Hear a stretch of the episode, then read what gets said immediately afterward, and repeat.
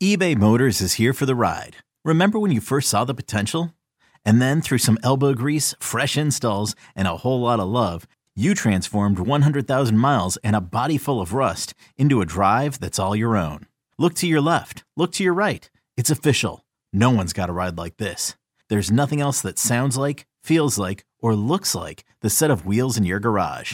With over 122 million parts, you can make sure your number one ride or die stays running smoothly. So there's no limit to how far you can take it.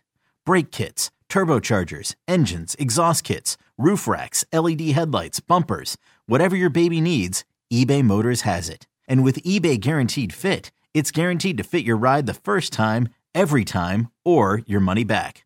Plus, at these prices, well, you're burning rubber, not cash. Keep your ride or die alive at ebaymotors.com. Eligible items only. Exclusions apply. We're talking first year player drafts next on Fantasy Baseball Today in 5. Welcome to FBT in 5. I'm Chris Towers here with Chris Welsh, and we're talking about first year player drafts for those of you in your dynasty formats. Although, if you play redraft, don't hit the skip button because we're going to talk about some very relevant players for your 2023 seasons as well. And we'll start off with the old guys, two guys who will be eligible for first year player drafts in most leagues who are going to be relevant for your 2023 fantasy leagues. And that's Kodai Senga, uh, right handed pitcher for the New York Mets, 30 year old, signed from Japan, and Masataka Yoshida, outfielder for the Boston Red Sox, 29, also signed from Japan this offseason. And Chris, how do you feel about Kodai Senga just from a uh, you know 2023 perspective because that's pretty much what matters. I mean, he, if he's not going to be good right away, he's not going to really matter in dynasty. Yeah, he's really funny for first year player as well because he has the ability to be the number one overall pick. If you only care about you know proximity, I could totally see you taking Senga. You're getting a guy that's going into a Mets rotation that's going to be followed up, you know, from Scherzer and Verlander, and it's going to go to Kodai Senga. Good offense. You know, at worst case scenario, you're probably looking at double digit wins, decent mm-hmm. strikeout numbers, even if he struggles on the back half. Uh, I think in first year player, he's a little bit tougher overall just because it's going against some immense high school talent. Mm-hmm. But points leagues and proximity, that'll win.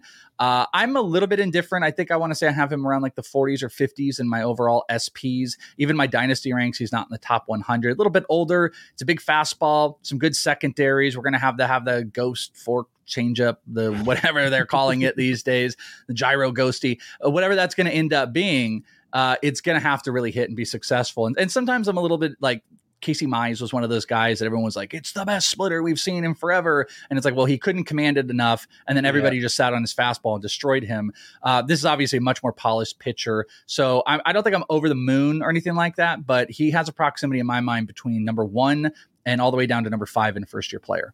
And Masataka Yoshida, you, you don't have as high hopes for him uh, coming over from Japan. Not someone you're really all that interested in first year player drafts, especially, right? Yeah, and best thing I can do is like try to translate over from like what Seiya Suzuki did. Seiya Suzuki went from 38 homers down to 14 homers when he translated 317 average down into the 260s.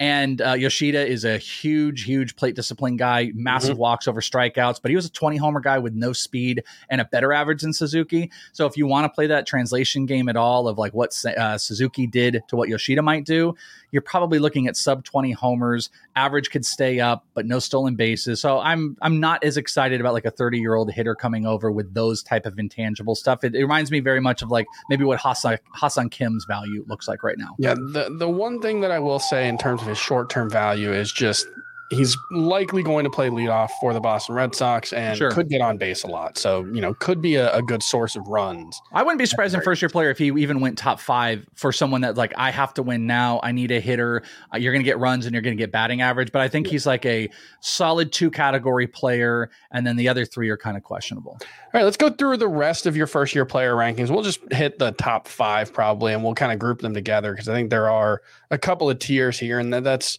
Drew Jones and Jackson Holliday at the top. Drew Jones probably the higher upside guy, but these are basically one A, one B, right? Yeah, exactly. And I I uh, created this list over lots of different drafts that have happened, my own drafts, my own ADP, and a couple different rankers. And I made this aggregate first year player list. And Drew Jones was the true number one over everything. And the ADP across all these drafts and ranks, uh, Jackson Holliday was 2.4. So I mean, these guys there was not a whole lot of movement. You saw occasional Elijah Green go two, but it was pretty much these two in almost every case. And you know, Jones probably your your classical you know, gold glove potential outfielder with 30 20 upside. Jackson Holliday you know, maybe doesn't have quite as much ceiling, but very, very good in his professional debut as well. The second tier, we've got Elijah Green, Washington Nationals outfielder, and Termarr Johnson. I think that's kind of a clear second tier, right? Do you want to throw anybody else in there? Uh, yeah, I, I, think it is, but I will say that um, you know my number five is not like what you're going to see out of maybe Scott White and a few other mm-hmm. people. Mm-hmm. There, are the, there's a couple college hitters that I, I, think Elijah Green and Termarr Johnson. As far as this same aggregate list I made, Elijah was three and 3.8 for Termarr Johnson. So the answer is yes, but then five opens up to not only number five, who's Cam Collier, but I believe Zach Neto and Brooks Lee. And I think they all, those guys can all skim up to four or five. I think Termarr is a little bit questionable for some people and how his pro debut went. But I think the college ver- uh, versus the high school hitters is kind of a battle here. And I think all four of those exist between four and five. Yeah, and if you're looking for someone who you know we may see in 2023 and and might have a very quick path to the majors, Zach Neto Angels shortstop got to double A last season and was very good there, hit 320 with an 874 OPS. So, you know, handled himself very well as a 21 year old making his professional debut at, at double A. So, very impressive stuff there. Someone who could be a very fast riser if you're prioritizing proximity. And, you know, this is an Angels team that pretty desperately needs to start competing for the playoffs. So, they might have an incentive if he gets off to a hot start.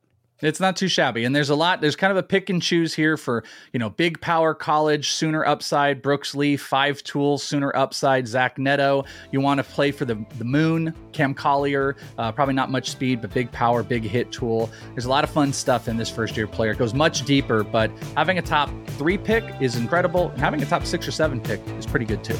All right, we went in depth on the top 15 and gave you the top 30 uh, for Chris Welsh's rankings on the full episode of Fantasy Baseball today. Make sure you check that out. We'll see you next time on FBT and 5.